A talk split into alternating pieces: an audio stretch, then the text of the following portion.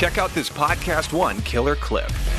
Terry was like, "We have to see um, this movie, Shape of Water." I had asked what the movie's about, and he was like, "Well, it's about a swamp creature," and I'm like, "I'm not interested in a swamp." He goes, "It's a love story," and I'm like, Okay. "Fine." And this movie, oh my gosh, What? I don't get it. I I don't get it.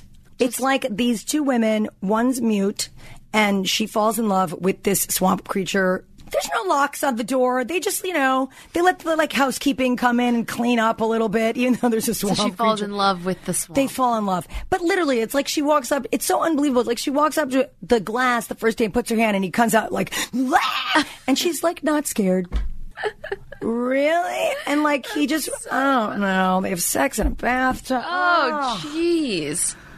The swamp creature? I don't know. Uh, it's not high on my recommendation list, but go see I Tonya because that is so good. To hear more, click on the full show link in the Podcast One app or go to podcastone.com.